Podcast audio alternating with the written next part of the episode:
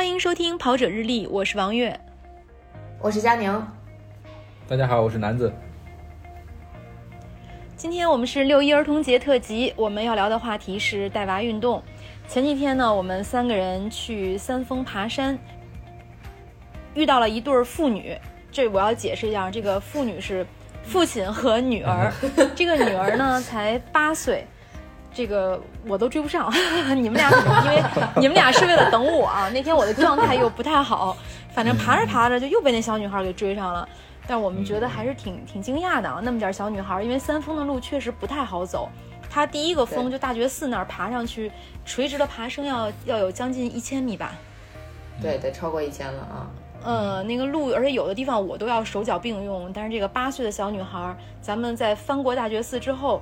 到阳台山又遇到了这个爸爸和女儿，他们也走过来了。对，这个女孩的体力还，嗯，这个女孩的体力还真的是挺好的。然后他们爬完阳台山之后，又又去爬第三个山峰了，苗峰山。对对对，他们又走了。对，三峰这个路线对于一个八岁的小女孩来说，我觉得难度还是挺大，挺大的。但是，对对，嗯但是感觉她的，感觉他上山应该也有也有也有一些时间了吧？因为看他爸爸穿那个 T F 的衣服，应该也是一位越越野跑爱好者，可能是刻意的带着他的孩子在训练。有这个可能，而且那个女儿也拿着一对杖，就很专业。嗯，你看那个女孩穿的衣服也是那种户外越野的衣服。对，穿着背着，我觉得他应该是背着他爸爸的 UD 的那个越野跑背包，他爸爸背了一个普通的书包啊，因为看起来爸爸把这趟对对对于他爸爸来讲，这一趟可能就是那种休闲徒步游一样，然后对女儿来讲就是可能强度稍微大一点的这种训练式的，对吧？这种登山吧啊。而且而且这个小姑娘还有一个特别厉害的装备，就是她的果冻。月姐尝了一路啊！我当时还问她，我说你带了几个果冻 CC？然后她说我只带了一个，可能怕我 怕我抢他的吧。所以下回我们上山，我们给月姐准备好果冻 CC，那会儿月姐肯定比小姑娘快。我当当时因为那天咱们三个人爬山，大约爬了有将近七个小时，所以我真的是挺饿的。而且我当时觉得，就那一刻，我觉得那个果冻爽，可能是一个特别好的能量补给。真的爽，嗯，对。哎呀，主要那孩子太小了，实在不忍心从他手中把那个拿过来。嗯，对，这个八岁的孩子走走三峰，我觉得真的很厉害的，因为我就一共。加起来去过这么多次三峰，三峰全走，我只走过一次，就是那次跟楠子一起上山走过一次全的三峰，我都觉得那个难度还蛮大的。我觉得，我觉得尤其是最后上妙峰山那段，我觉得就是那个爬升的危险程度，呃，都是我当时爬的时候可以接受的一个比较极限的那么一个程度了。呃，所以至今不太敢挑战全走三峰。啊，所以听到可以了啊。啊，好，好，好，谢谢 下回带好果冻爽，然后我就可以去完成三峰这个愿望了。呃，的确是啊，我就看到这个八岁的小孩能把三峰全走下来，我真的还是挺佩服的。我觉得我八岁的时候可能还在家里边跟小屁孩玩什么别的游戏呢吧，就不需要这么大运动量的游戏。但是在我小的时候，我上小学的时候，我爸爸有一次带我骑车从北京市区到房山。大约是有四十多公里，当时我是骑一个自行车，我爸爸是跑步，呃，那时候还没有什么公路车呀，就是那种非常普通的二四小永久，就蹬着骑了四十多公里，那时候就小学呀，那也挺厉害的呀，特别厉害。对，许久不见的王叔叔再一次出现在我的节目当中。但是孩子其实参加体育运动还是挺有好处的。我现在想，可能因为小的时候，就是受爸爸的影响，参加的体育运动比较多。那现在就不管是性格方面啊，各方面，可能其实大大多数都是那种正向的影影响。嗯嗯嗯，对，肯定的。我觉得，我觉得其实孩子运动是一件特别好的事儿。呃，我不知道你们有没有关注最近两会的一些内容啊？最近两会我看到有两个代表，他们有提案。都跟体育运动有关，呃，第一个是呃姚明，姚明他有提一个案，就是说他觉得现在的这个学校教育可能对体育的教育会比较缺乏一点儿，他认为体育教育应该是呃学校教育比较重要的一个环节，应该加以重视，这是姚明的一个提案。然后还有一个应该是大呃，对，然后还有应该是大洋洋的提案，他的提案应该是说，希望能够在呃社区里面去多增加一些呃体育设施，能够让孩子们去呃有活动的地方啊。如果没有记错的话，应该是有这么两个跟体育比较相关的提案啊。我反正我觉得是特别好的，就是对啊对啊嗯嗯，对，对大于对应该都是表示赞同的。嗯是啊我觉得姚姚明代表提的这个特别好，就是要一定要把这个体育课在学校里面重视起来。你像以前，尤其是毕业班的时候，那体育课都是什么一个角色呀？那比如说一会儿语文老师说啊，这节体育课啊，那我来占了啊，我来讲讲卷子。一会儿这个老师来了，大家都在抢这抢这个体育课。你你要你你要想，那当时我就喜欢喜欢踢球嘛，对吧？那嗯那体育课就应该是拿着球去操场踢球，对不对？那老师就会说，那你去踢去吧。然后就我一个人去，你我也不好意思，还是乖乖的回来。当时就觉得特别尴尬。对啊，本来就是体育课嘛，是不是？有几次我实在忍不住，然后就我自己一个人抱球出去了。哇，那你很个性啊！那你就是老师心目中的那种坏学生，你知道吗？对叛逆呀、对我记我记得以前上学的时候，就比如说到了这个升学的年级，比如说呃，因为我是五四制，所以我我们有初四啊，就就初中有初四。我记得我们初四和高三的时候，体育课基本就是停了，没有体育课，嗯，所有的体育课都被即使即使有，也会被改成自习。呃，对对对，改成自习，或者说呃变成某个老师来讲一个什么什么课，这这种这种情况，反正就没有体育课。而且那会儿我记得我上学的时候还有活动课，就是下午第三节，我们下午要上四节课，然后第三节课是一个活动课，呃，然后到了升学的那个年级，就高三啊、初四的时候，我们的这个活动课也全都变成了那个呃。大家自习，而且都非常自觉的在教室里面自习，就觉得特别可怕。明明是应该出去运动，对吧？对啊，你都不好意思出去，你大家都在没错，没错，没错，没错，啊是是是，所以我觉得这个太可怕了。对啊，从学校的角度，从家长的角度，你如果说能把这个体育课的这个地位给提升起来，对吧？那大家就理所当然的，体育课那就是体育课，对不对？对，其实孩子们都是非常喜欢运动的。嗯，平时这个男子在家跟宝宝都有什么互动的这种运动类的游戏？啊、其实在家里面可能运动的空间也不足，但是可以变着法儿来嘛，对吧？形式可以是多种多样的。嗯你像呃直接的运动，你像我之前也在节目里面给大家推荐那个健身环大冒险，对吧？嗯它一开始一开始就是作为一个游戏，那呃我我就是多多就是我的女儿，她就是嗯单纯的看着我玩儿，然后看着看着之后，她自己也想开始尝试一些了，因为我不知道大家知不知道那个健身环，它那个有一些挤压的动作啊，它其实还是需要一些力量的。它一开始的话，它是压不住的，它可能会怼在自己的肚子上，或者他想的想自己那个各种各样的方式来把它压下去，完成他那个动作。然后后来的话，他就可以就是比较完整的完成这个动作了。就他一开始就是从单纯的看，然后到后来自己可以去去操作这个健身环呀、跑也好啊，就是慢慢慢慢的他就可以去参与参与进来，自己去去做，而不是单纯的去去看我来弄。然后就是其他的一体育运动，可能不是说直接的参与，但是说，呃，因为我比较喜欢看球嘛，我可以跟他一起看球。啊，我看球的时候会带着他，我告诉他我我最喜欢哪个队呀、我最讨厌哪个队呀、然后他就会跟我一起加油打气呀、啊，嗯从小就影响他。呃对呀、慢慢慢慢影响他嘛。嗯啊、就是因为我没有孩子啊，我就是觉得，就父母对于孩子这种潜移默化的影响特别有意思。比如说，我最近看到的一个一个现象就特别有意思。呃，我们家一楼，我发现一楼有一个球迷，他应该是爸爸，应该是一个我觉得死是死忠的利物浦球迷，因为他们家孩子基本上每天都在换各种利物浦相关的这个、嗯，呃球衣什么的，然后而且对啊，最对最开始我还没没有以为是很死忠那种，直到有一天我看到这个小孩儿，他穿了一件儿阿诺德的球衣，就我觉得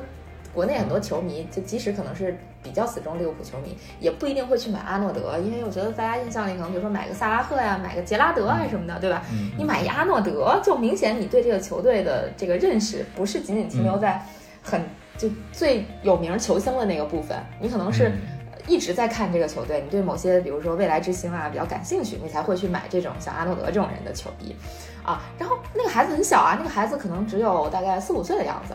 所以一定是父母在平时就有那种潜移默化的影响他喜欢某支球队啊，或者说喜欢看某一种体育比赛啊，哦，我觉得这是特别好的一个一个事儿啊，让孩子从小都就能去接触一些呃有意思的体育项目啊，呃这些。对，就是以以各种各样的方式去参与进去吧，就比如说一起看球，还有就是他可能做不了，就比如我在家会做俯卧撑啊，或做仰卧起坐呀，那他做不了的话，那我可以让他给我当。当当当教练，当小帮手，让他帮我数数数，然后有时候让我让他帮我监做一些监督。有时候我犯懒了，他说啊不行啊，爸爸，今天你这俯卧撑还没做呢，然后我就会乖乖的去做。对，让他趴你身上增加重量。对对，我也 想说这个。现在是真不行了，现在是一个小胖妞。因为我们经常看到在网上有一些健身达人，他跟自己的宝宝做一些那种徒手健身的动作，或者有还有做瑜伽的，和自己的宝宝一起。他练双方的这种身体重量，嗯，也是挺不错的一种运动的方式。对对，特别逗。我就想跟大家说，其实有一个特别有意思的地方。我在那做俯卧撑，他会跟我数数一二三四五。一开始他就是特别中规中矩的数一二三四五六七八，到后来他会加戏，你知道吗？一二三四五，加油六七八，中间给你加一个加油。哎，我当时那个，当时就笑岔气了，就做不了了。这个没算，没给你直接数一百句，不错了。刚才佳宁说那种，我们身边也有，确实很多男生啊，他们自己生了宝宝之后，就都特别喜欢给自己的宝宝买球衣，嗯然后来表表明这个爸爸的立场。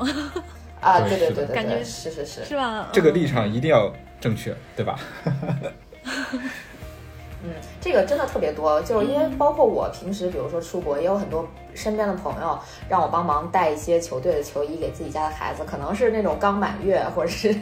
很小很小的孩子，他就要给这个孩子灌输，呃，你的爸爸或者你的妈妈是某个球队的球迷，那你从小就是在这沐浴在这个球队的阳光下长大的，你穿的可能那种光屁股的这种衣服都是来自于这个球队的，对，就是这样，觉得。特别有趣，呃，包括我，其实我自己送送给朋友礼物也愿意送类似的东西，比如说我会，因为我自己是阿森纳球迷，我可能会送给一个热刺球迷一件阿森纳球队的小 小朋友的衣服啊什么的，这种就是以示主权啊。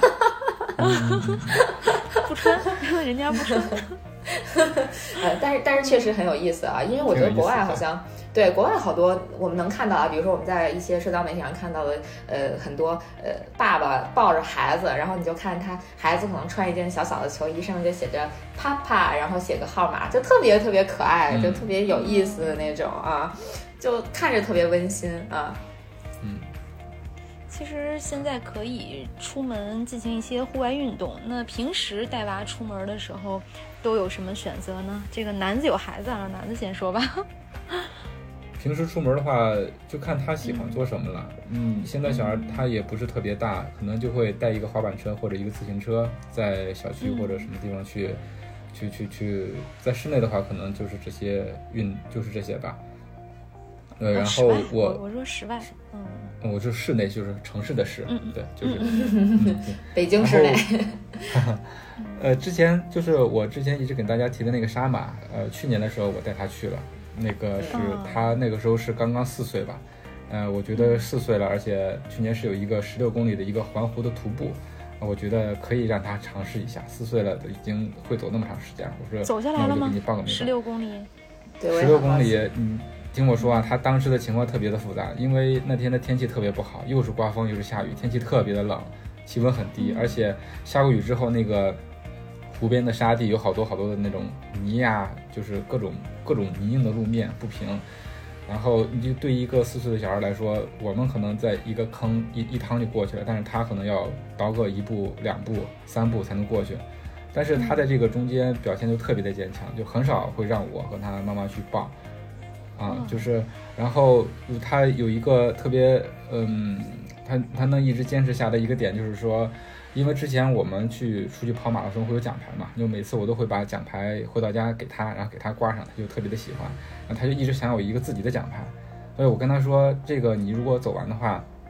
不让爸爸妈妈抱，你到时候会有一个自己的奖牌，然后他就记住这个了，就是中间碰到了很多很多的困难，他我也知道他累得不行了，冷的不行了，但是他还是咬牙咬牙坚持。我一直问他多多不行的话，咱们就回去吧，或者说因为旁边也有也有几次上收容车的机会嘛。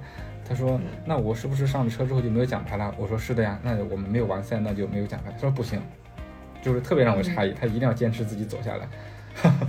就是到最后的话，也是那个雨特别大，气温特别低，然后就是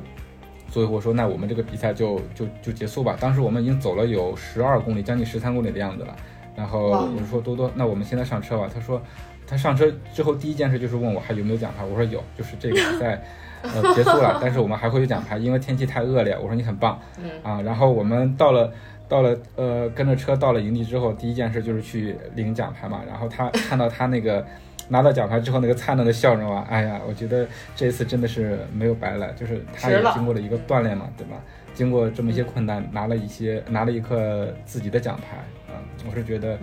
嗯，怎么说呢？就是说他肯定会有一些。变化啊，说不上来这些变化，我们也察觉不到。但是我觉得，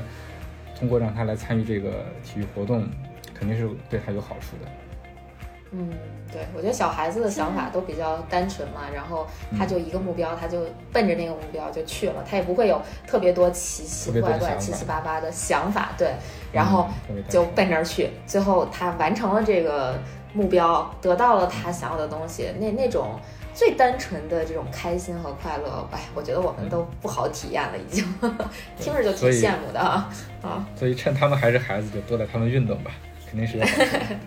对，其实现在国内也有一些少儿越野赛啊，然后儿童的铁三比赛，其实家长如果要是有这方面的爱好，可以带孩子去参加一下，也是一个特别好的体验。嗯，对，因为它也是亲子的嘛，就是有有一些比赛是亲子的，爸爸妈妈带着孩子一起去参加，比如说北马。本身之前是吧？北马赛前一天应该有一个亲子跑，对吧？呃，亲子跑，嗯，在前一天，而且在现场有就像一个大 party 一样，有很多可以娱乐的项目。嗯，对，我觉得跑步也是所谓的就是特别纯粹，因为我们所谓的天生就会跑嘛，它是一个特别简单的运动，孩子就相当于生来他就有这个天性，就可以可以奔跑。我觉得那这种亲子跑的活动其实是比较适合大家一起去玩儿的这么一个项目。嗯。然后上个周末我带宝宝去打了一下棒球，我的女儿跟南子的女儿差不多，都是今年五岁多一点。然后她呢第一次接触棒球，当天的阳光特别好，从上午十点打到十二点。其实我们是九点多一点到的这个场地，在草地上还跑着玩了一会儿，其实将近三个小时的时间。但是因为棒球这一项运动呢特别的有趣。而且他又是第一次接触，又有很多小伙伴，所以这三个小时在这太阳下暴晒，他也没有感觉到非常的热或者非常的难熬。而且打完之后，他就跟我说：“我下次还要来。”呃，他觉得有很多小伙伴，他觉得很有意思，而且又学会了一个新的技能，也很有意思。对，就是肾上腺素爆棚，完全感受不到累。对，就就小孩可能不像咱们这么这么怕晒，因为在现场有很多家长，我们看他们把孩子送到这个体育场里面，家长就在树荫下面，然后铺一个野餐垫在那儿坐着等，但是孩子们就在阳光下，你看大家都还是挺开心的。嗯。这个棒球应该也算是比较，我觉得是算是比较昂贵的运动了吧，在带娃运动里面算吗？嗯，一个小时是一百六十块，两个小时是三百二十块，那还行停车啊，那还停车费的话是三百五十块钱。哦，那那没有想象中那么贵，因为我我我感觉啊，就是呃，因为我还是还是那句话，我这这是我也没孩子啊，我身边有孩子也不太多啊。哦，但是我有听大家讲一些，比如说像呃橄榄球啊、冰球啊、棒球啊，好像如果说一旦入坑，这个花费跟投入应该是。不会太少的样子，尤其是孩子，因为孩子会不断的长大，他的这些装备啊 等等这些应该是不断的更新换代的。我我我的感觉是成本应该是会蛮高的，但是听月姐讲，挺贵的，嗯，对，又感觉好像没有那么的贵，哎，那不是啊，你想你你一天是两个小时三百五，你周末如果周六周日练两天的话就是七百块钱。呃，一个月是两千八，这个是一个纯的场地教练费，然后你还你还要请私教啊，你不能总是让他上大课，然后你还要给他买服装、买软棒，这个买很多的这种训练的，对各种装备，然后等他到一定的程度，爱好初期爱好阶段投入一定是没有那么多，但是其实也不是一个非常便宜的价格。但是后期你如果要是慢慢的越学越精，学的时间越长，肯定这个投入和花费也不会很少。但是在孩子小的时候，其实基本上是一个兴趣爱好的培养。有很多家长会纠结，就我该让我的孩子是打篮球呀，还是踢足球啊，还是这个，比如再再选一些，比如打网球啊，棒球。呃，对对对，就是他会，其实，在小的时候，你就可以让他多接触一些运动，因为这么小，可能对他在在这个四五岁的情况下，他并不知道自己以后能够发展成一个什么样的状态，那就多种尝试，看他的兴趣点在哪儿。嗯，明白。但的确是，就是我我想起来我在崇礼滑雪的时候，然后早上吃早餐的时候，就是对面有一对父子，然后我们就聊了起来。我说那个你们这个是呃是昨天刚来还是怎么着？他说啊，我们一直在这待着。他就是 他的孩子就在这接受专业的训练，然后他的爸爸就一直在这陪着他。对，在嗯，然后。就时间的投入、金钱的投入都是相当可观的，但是这个小孩也比较争气吧，就是在一些比赛上面都是可以拿名次的，嗯，所以就是看这个家长带孩子去运动，那你想参与到什么程度？你想，嗯，以后是不是让孩子从事这项运动？就是，嗯，要要要要多想一想，对吧？呃，大部分人可能还是，呃，带孩子运动就是想让孩子去体验，有一个运动的习惯就好了。嗯，对，锻炼身体。你要花钱少的，比如说我上个周末也是，昨天昨天我女儿学会了骑自行车，也是刚刚五岁，就不带辅助轮那种，单独的两轮车。那厉害了，多多多多落后了。呃，因为 因为我是 你们还要在节目里攀比吗？其实不是，我男子，我告诉你一个方法，就当时他那个自行车呢也是有辅助轮的，后来我觉得搁在家里头占地儿，就给它拆掉了。拆掉以后吧。我就跟他讲，我说你可以，就是你拿脚撑着一点嘛，那个你把车座调的稍微低一点，就如果快摔的时候，你就拿脚撑一下。脚。他有的时候在楼道里头那样撑着滑来滑去，就撑了才有一天。后来昨天吃完晚饭之后，他下楼在楼下，他撑着撑着一蹬就蹬起来了，然后晃悠晃悠也没摔，然后就会骑了。小孩的成就感就很强，他发现自己会骑了之后，就在那儿拼命的骑来骑去，骑来骑去，然后说以后再也不要坐车了，去哪儿都要自己骑自行车。这个这个运动就花费很少嘛，但是，嗯啊，月月姐快带他去一趟房山，你跑着他骑。虐娃运动就要开始了。就是为为什么让大家就是多带孩子去运动啊？因为呃，其实，在运动里面，我们是特别容易能能这个体会到这种成就感的，对吧？就像刚才月姐说的，就是一下子就学会了，就感觉，嗯。就感觉就是打开了一个新世界的大门，掌握了一个新技能，那种感觉实在是特别的美妙。我就回想到我的一开始学滑雪的时候，就是，呃，当你会慢慢慢慢的推坡，然后你想滑得更快，然后想，尤其是想学换刃的时候，就你可能会各种摔，摔的就是鼻青脸肿那种。但是突然有一下你就会换了，成就感爆棚。对，那才是一发不可收拾的起点，你知道吗？就是那种成就感实在是不可比拟的。对，我觉得在在这个，嗯嗯，我是说在孩子小的时候去接触各种各样的运动，然后选一项或者两项自己特别喜欢的，一直坚持下去，是一个特别特别好的事情。而且运动本身，呃，我觉得对于大人和孩子之间建立比较好的这种亲子关系，应该是特别棒的一个媒介吧。虽然我没有孩子啊，但是我看身边的有孩子的人，就是带着孩子运动的，都挺幸福和快乐的。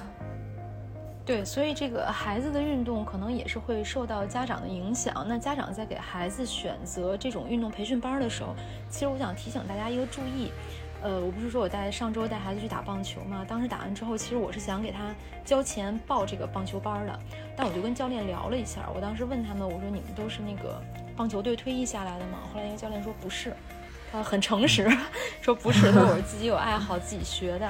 后来我当时就犹豫了一下，这个钱就没交。然后因为工作的关系，也会接触到这个一些这个相关的人员，我赶紧就咨询，我说那北京这个学棒球非常专业的机构，让人咵就给我推荐，就是说后来我去了以后呢，再跟这个教练再接触，那基本上有的就是这个棒球队退下来的这种，就会因为你在孩子最初学的时候，有一些动作还是要给到比较标准，需要专业的人士来进行指导，所以家长在选择的时候其实可以注意一下。嗯，是，童子功很重要，你到后来再搬的话就特别困难。对，因为前一段时间我也是去另外一个体校，当时看到这个教练在教孩子们投掷，那个小孩的身体素质啊，一看都特别好，光着膀子穿一小短裤在那儿练。但是当时教练教的时候，这个。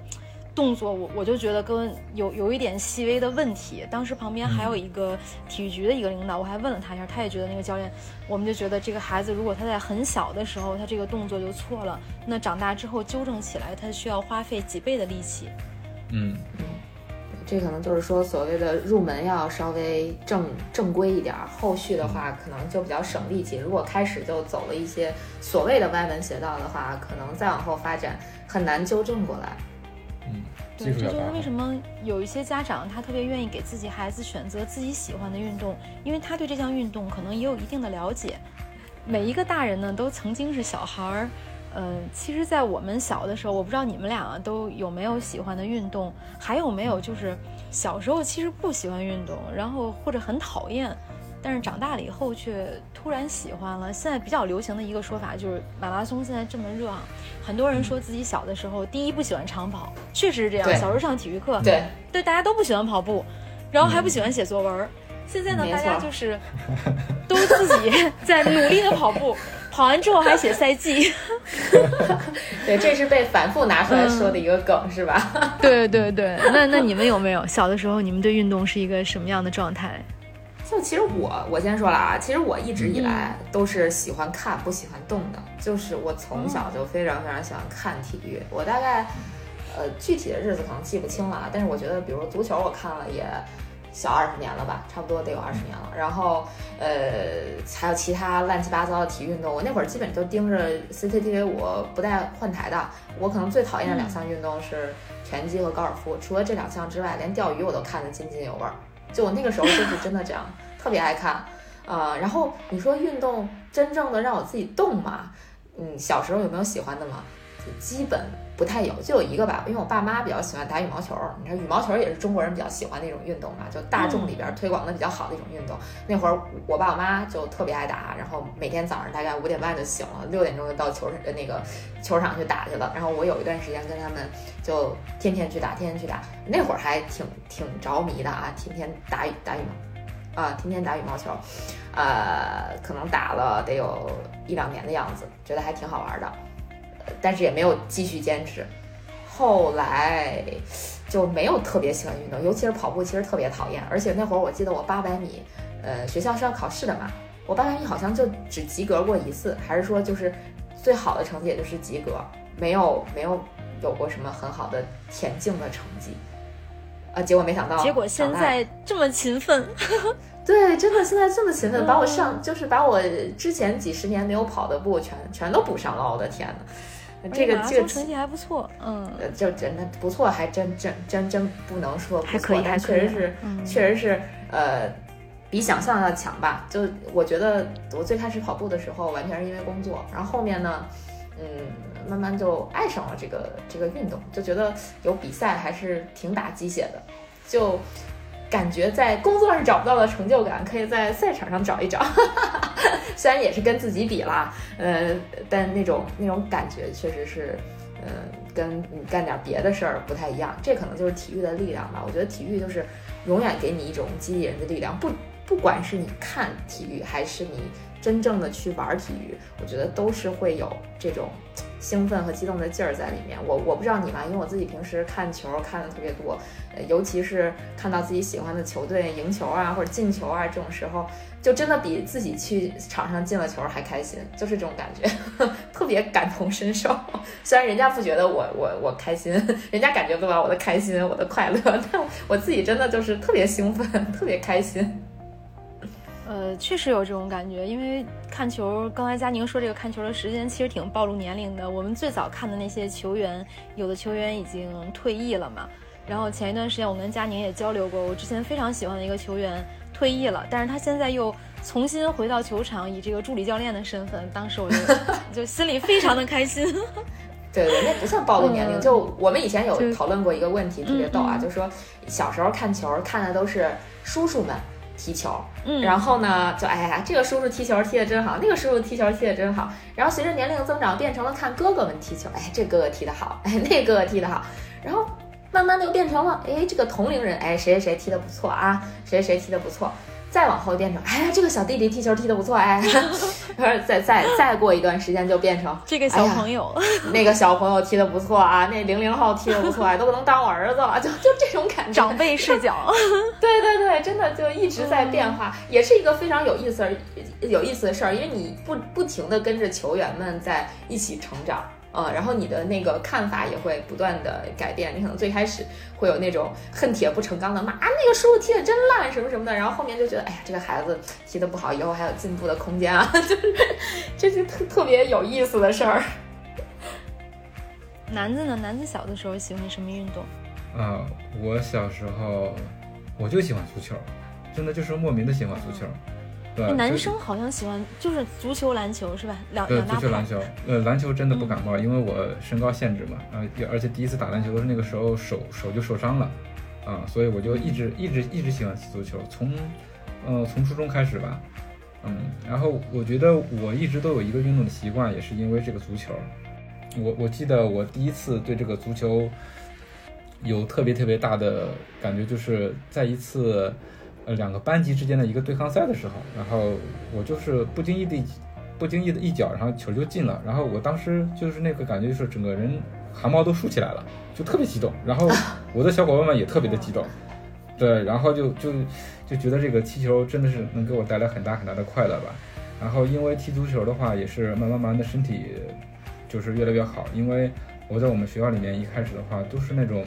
啊又黑又瘦又小，然后一碰就倒的那种。但是我 从事这个踢球之后，到了到了高三，尤其是到大学的时候，因为我在我初中的时候，总感觉自己是特别弱小的那种。然后到了大学里头去寝室，然后大家后来回头聊嘛，说：“哎呀，这个一看你这个体型就是练过的吧？” 我说：“真的吗？”我说：“我在家都是一个就是根本就不起眼的一个人，然后到这边来就可能跟周围的朋友比，跟跟周围的大学同学比。”我是那种又黑又壮的那种人，我都其实 你的身体在慢慢慢慢的就发生一些各种各样的变化吧。变化。然后对对对，然后嗯，也是因为因为踢足球，当时觉得当时自己的速度还还可以，然后就被我们那个校队的教练看中了。然后就是在学校里面，大学四年都一直是在校队里面，也是因为这个在校队里面会就踢得更多了，然后你会认识更多的人，然后通过这个足球的话也是。交了一些真的是一辈子的一些一辈子的朋友吧，就是特别的聊得来，对，然后嗯，毕业这么些年也都是也都是那个一直在有联系。你像跟我在学校里面关系特别好的，反而不是我们班上的或者宿舍的人，都是球队的人，到现在的话也都会在一起聚。嗯，也是因为男生之间的友谊特别容易在球场上建立起来。对，是的，是的，嗯，并肩作战过。然后慢慢慢慢的，这个，呃，就是当时是只踢球，就不会说是从事其他的活动，就比如说打羽毛球啊，哎呀，那是女生干的事情。比如跑步啊，跑步不是这样，跑步不就是这样吗？然后就是我们每天都会都会去练习去跑，然后就是早上训练、晚上训练的时候，都会先以跑步开始嘛，也没觉得是特别。嗯，特别特别困难的一个事情。然后后来这个随着年龄的增长，这个对抗也不行了，速度也不行了，体力也不行了，就只能是去寻找其他的这个运动方式。就比如说，我就开始从事以前认为是女生的活动——羽毛球。然后后来发现羽毛球这个活动也是相当的不简单呀。呃，一开始跟高手打的话，那真是被被打得满地找呀。然后后来就就就就认真学了一下这个羽毛球，然后。就是就像刚才说的那个成就感，就是当时把我打的满地找牙那个人，我有一天突然把他给赢了，然后这种感觉是 打的满地找牙，你是你是被人拿拍子打脸吗？就是就是玩儿形容形容明白明白，就是就是救不了球嘛那种，就是那那那一瞬间，就是体育给我带来的那种成就感啊也好啊，满足也好，真的是感觉又重新回来了，呃，然后后来慢慢的，嗯，爬山，然后。然后玩户外，然后，呃，渐渐的这个这个也玩不了了，然后就慢慢慢慢的就转到跑步了。对，就是我觉得整个运动就是我一直有这个运动习惯，然后从这个运动中间也是获得了很多东西，就是一些感悟也好，一些朋友也好。对，所以我觉得嗯，运动对我来说是特别特别重要的一个事情。嗯，那回到今天的话题的话，我觉得把这个运动的这个习惯和这个态度，呃，教给自己的孩子，我觉得是特别有意义的一件事情。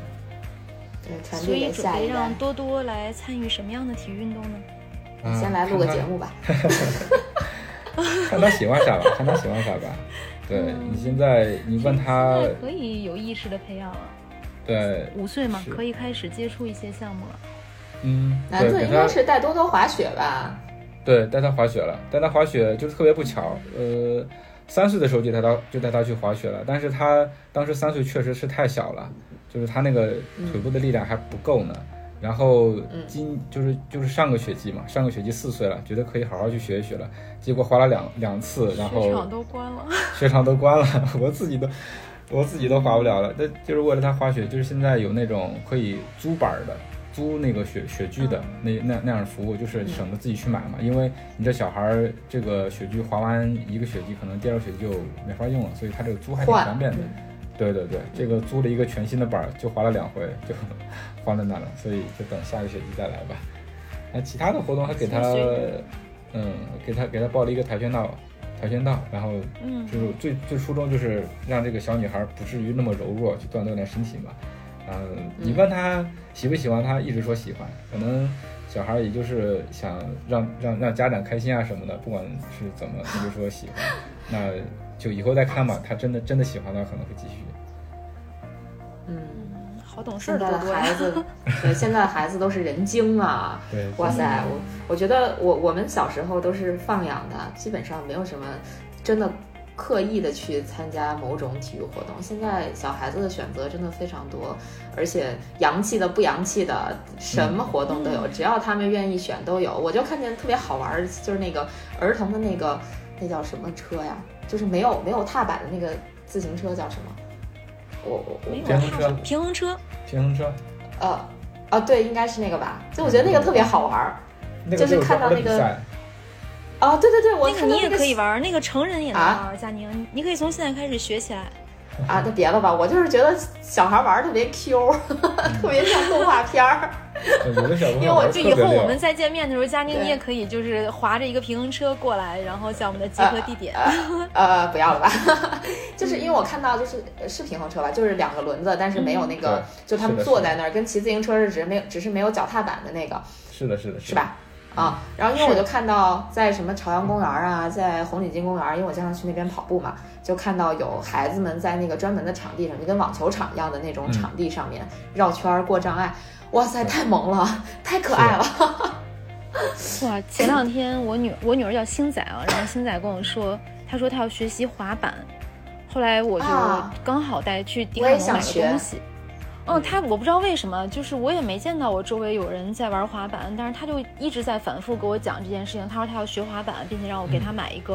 后来那天去迪卡侬买东西，呃，就看到那儿有滑板，后来我就给这个北京市极限运动协会的会长打了一个电话，我说这么多款，给他买哪种呢？然后当时这个会长他就跟我讲，他说你幸亏给我拍了个照，说这里面呢就可以给大家科普一个知识，有两种，一个叫长板，一个叫滑板。就我们嗯以为说都是滑板，对，但其实两头翘的那个是滑板，嗯滑板就是可以滑得很快，然后可以就是滑大下坡、大上坡、上台阶儿那种，那个是滑板。然后还有一种平的，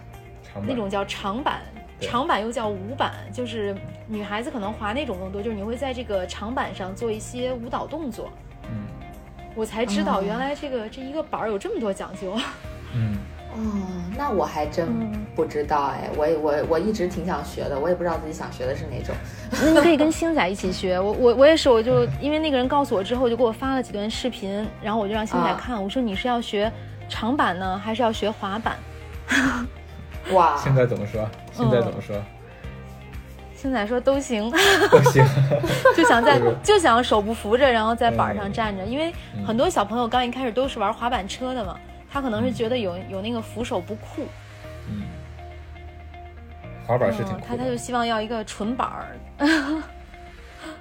对我我特别想学滑板，我是我应该是在疫情之前就看到我有朋友他在呃家里楼下玩滑板，而且我们家附近刚好有一个小公园儿，我有时候去跑步的时候就能看到有几个女生在里边玩滑板，我觉得特别酷。嗯，然后我就特别想学，就是怕摔所以你要不要跟星仔一起学？呃，可以啊，但我觉得孩子学运动有一个同学天天生的优势，你们我不知道你们有没有注意到啊？就孩子重心比较低，不管是爬山啊，包括玩滑板啊这类的，他们都比我们大人会更容易掌握一点，更容易掌控一点。摔了不疼，他个矮。对对，比较，比如说上山也是，上山你因为咱们重心高嘛，所以咱们比较费力。但是孩子上山，因为他重心低，包括走一些比较陡的路面，他因为重心低，所以他感觉不到特别危险。反而是咱们高一点的，会上山啊，我下山会觉得哎呀挺危险的这种。啊，然后滑板也是，对吧？然后滑板也是，因为滑，嗯，滑板可能对核心量要求比较高，而且它也要求你把重心压低一点，不然的话，你重心很高，你一滑起来。你又控制不不了自己的这个核心力量，就特别容易摔。嗯，然后大人一摔就大事儿。嗯，挺挺酷的。去年是我跟星仔在甘南爬一个山，当时就也是我爸也去了嘛，就上那个山，它是那种特别陡晒佛的那种山，然后你能放脚的地方就是只能放半半只脚，我就挺害怕的，我最后就没跟上。但是后来星仔跟我爸自己就上去了，咚咚咚咚咚，然后我就想这可能就是小孩的，还小孩不害怕。你看，他学滑雪的时候，可能也是咱们大人他会知道这个危险，他就就会心里有恐惧。小孩儿就他就觉得，居然跟我说要学滑板，我觉得这得摔多少跟头。这个其实特别简单的一个道理，就是很多人把知识这件事儿也会这么说，就是说，当你懂得越多的时候，你会越谦虚，你会觉得自己懂得越少，因为你懂得越多，你就会发现，哇塞，这个未知的世界简直太多了，你知道的简直太少了。所以，懂得越多的人，他会越谦虚，反而是懂得很少的人，他不会觉得这个这个世界很大，然后呃，外面的世界特别丰富多彩，他觉得自己知道的就是全世界。所以，所以现在成年人学东西特别慢嘛，还是孩子学东西快？对，嗯，对，成年人就是无知无畏，对，天生成年人就带着那种恐惧感，因为你知道的太多了，你知道的，比如说，比如说滑板，比如说爬山，你知道太多人，比如说。掉下去了，山山上的事故掉下去了。对呀，你知道太多人从滑板上摔下去，摔的这个鼻青脸肿也好，你掉掉了大门牙也好，就你很害怕，你上来就对这个运动有很很很怎么说呢？很强烈的这种接收的负面信息恐惧感了。比如对，比如那天我说要去要去爬野长城，然后男子就跟我说，监控每年都会有人摔死。我也是说不要去，很很很可怕。对，然后比如滑雪，我之前也是有一个前同事，然后这个也是高低道摔出去，然后这个大动脉摔碰到了树枝嘛，然后当场也是不在了。对，就我我们接收到太多的负面信息，然后你就会想说啊，我是不是要，对吧？嗯嗯嗯，对，会会有这种感觉，但是但是的确是家长家长也需要保护好孩子的安全。嗯，对，安全是一个非常。重要的安全，这个也是说带孩子运动中间一定要教会他的东西，要学会保护自己，怎么去避免受伤。嗯嗯嗯，没错，教会他勇敢，也教会他如何保护自己。那进入到了我们今天的推荐时间，来给大家推荐一个特别适合夏天喝的饮料吧。这个也我也是跟 佳宁分享过，佳宁也尝试过，觉得还不错。因为现在有两种时令的水果，一种是杨梅，还有一种是荔枝。呃，如果你喜欢的话呢，可以尝试把它们放在冰箱里冰冻，冰冻之后，呃，再根据你的口味，可以选择放在两种饮料里，一种是冰镇雪碧，还有一种就是苏打水，是冒气儿的那种，嘟嘟嘟嘟那种苏苏打水。然后你把这个杨梅洗干净之后，一大颗放几颗投到这个苏打水里，最好是选一个透明的那种大一点的高杯。哎，那个感觉就特别好。就这个饮料，自制的饮料可能相对来讲也稍微健康一点。虽然雪碧也是含糖的，如果你觉得雪碧 太甜的话呢，无糖雪碧。呃，对，然后也可以选择苏打水，但是可能还是雪碧喝起来更刺激一点。对，就是我觉得还是一个挺不错的夏日饮料，而且喝起来也挺有意思的。荔枝你就剥了皮，把这个核掏下来，就光是荔枝肉，然后剥一些，大约有十来个吧，也是放到一个杯子里，浇上这个雪碧或者苏打水。味道还是不错的，嗯，推荐大家尝试一下。对，关键还要听声，就是在这个杨梅也好，荔枝也好，放进雪碧的那一瞬间，那个滋啦滋啦的那个声音，特别舒适。嗯，特别适合，这个就特别适合夏天喝。对，非常夏天的饮料。嗯，也可以给自己家的小朋友做一下，我觉得小宝宝们应该还是挺喜欢的。嗯，对。那最后是不是应该祝大家六一儿童节快乐？大儿童、小儿童。嗯，祝大家节日快乐！今天的节目就到这里了，感谢大家的收听。如果你觉得有料有趣，赶快订阅我们的节目，同时推荐搜索关注“跑者日历”微信公众号、服务号以及小程序，更多精彩内容等你发现。